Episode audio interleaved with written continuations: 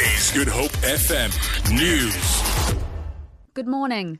Police say they're still probing the disappearance of more than 30 firearms from police stations in Cape Town. Spokesperson Noloyiso Rwexana says at least 18 guns handed in as exhibits disappeared at Bellville South, while 15 state issued 9mm pistols went missing in Mitchell's Plain. Rwexana says they're following up on various leads. She says no arrests have yet been made.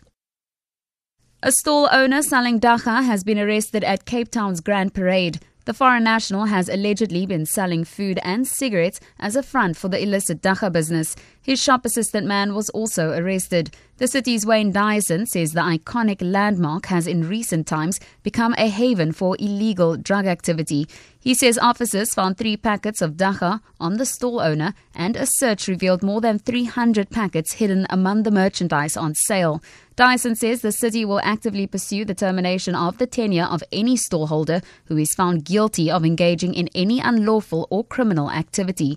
19 arrests have been made on the parade in the past month. The ANC in the Nelson Mandela Bay Metro says a local branch leader has been shot dead. ANC spokesperson Gift Nkondi says Tando Xakaxa, a branch leader from Zwide in Port Elizabeth, was gunned down last night. The spokesperson says he was shot while arriving at his home. Police could not immediately confirm the incident. The Cape Town Weather Office says overcast conditions passing over the Cape Peninsula will clear by tomorrow evening. The cold front has brought light rain and a drop in temperatures. Forecaster Henning Grobler says winds of up to 50 kilometers per hour are also being experienced. For today, there's a weak cold front rushing through. That's going to bring us a little bit of light rain in the afternoon. Uncomfortable outside, cloudy, cold, and very windy, going around about 15 to 20 to 25 knots in the afternoon. Friday, still a little bit of light rain expected in places. Then it's going to start to clear up quickly. By Friday afternoon, it seems like only partly cloudy conditions. Going into the weekend, things clearing up fairly quickly, and no rain expected for the weekend with mainly some sunny conditions. To end this bulletin, more details are emerging of the devastation caused by Hurricane Irma as it passed some Caribbean islands. The death toll has risen to nine, with at least eight killed on the Franco Dutch Caribbean island at St. Martin.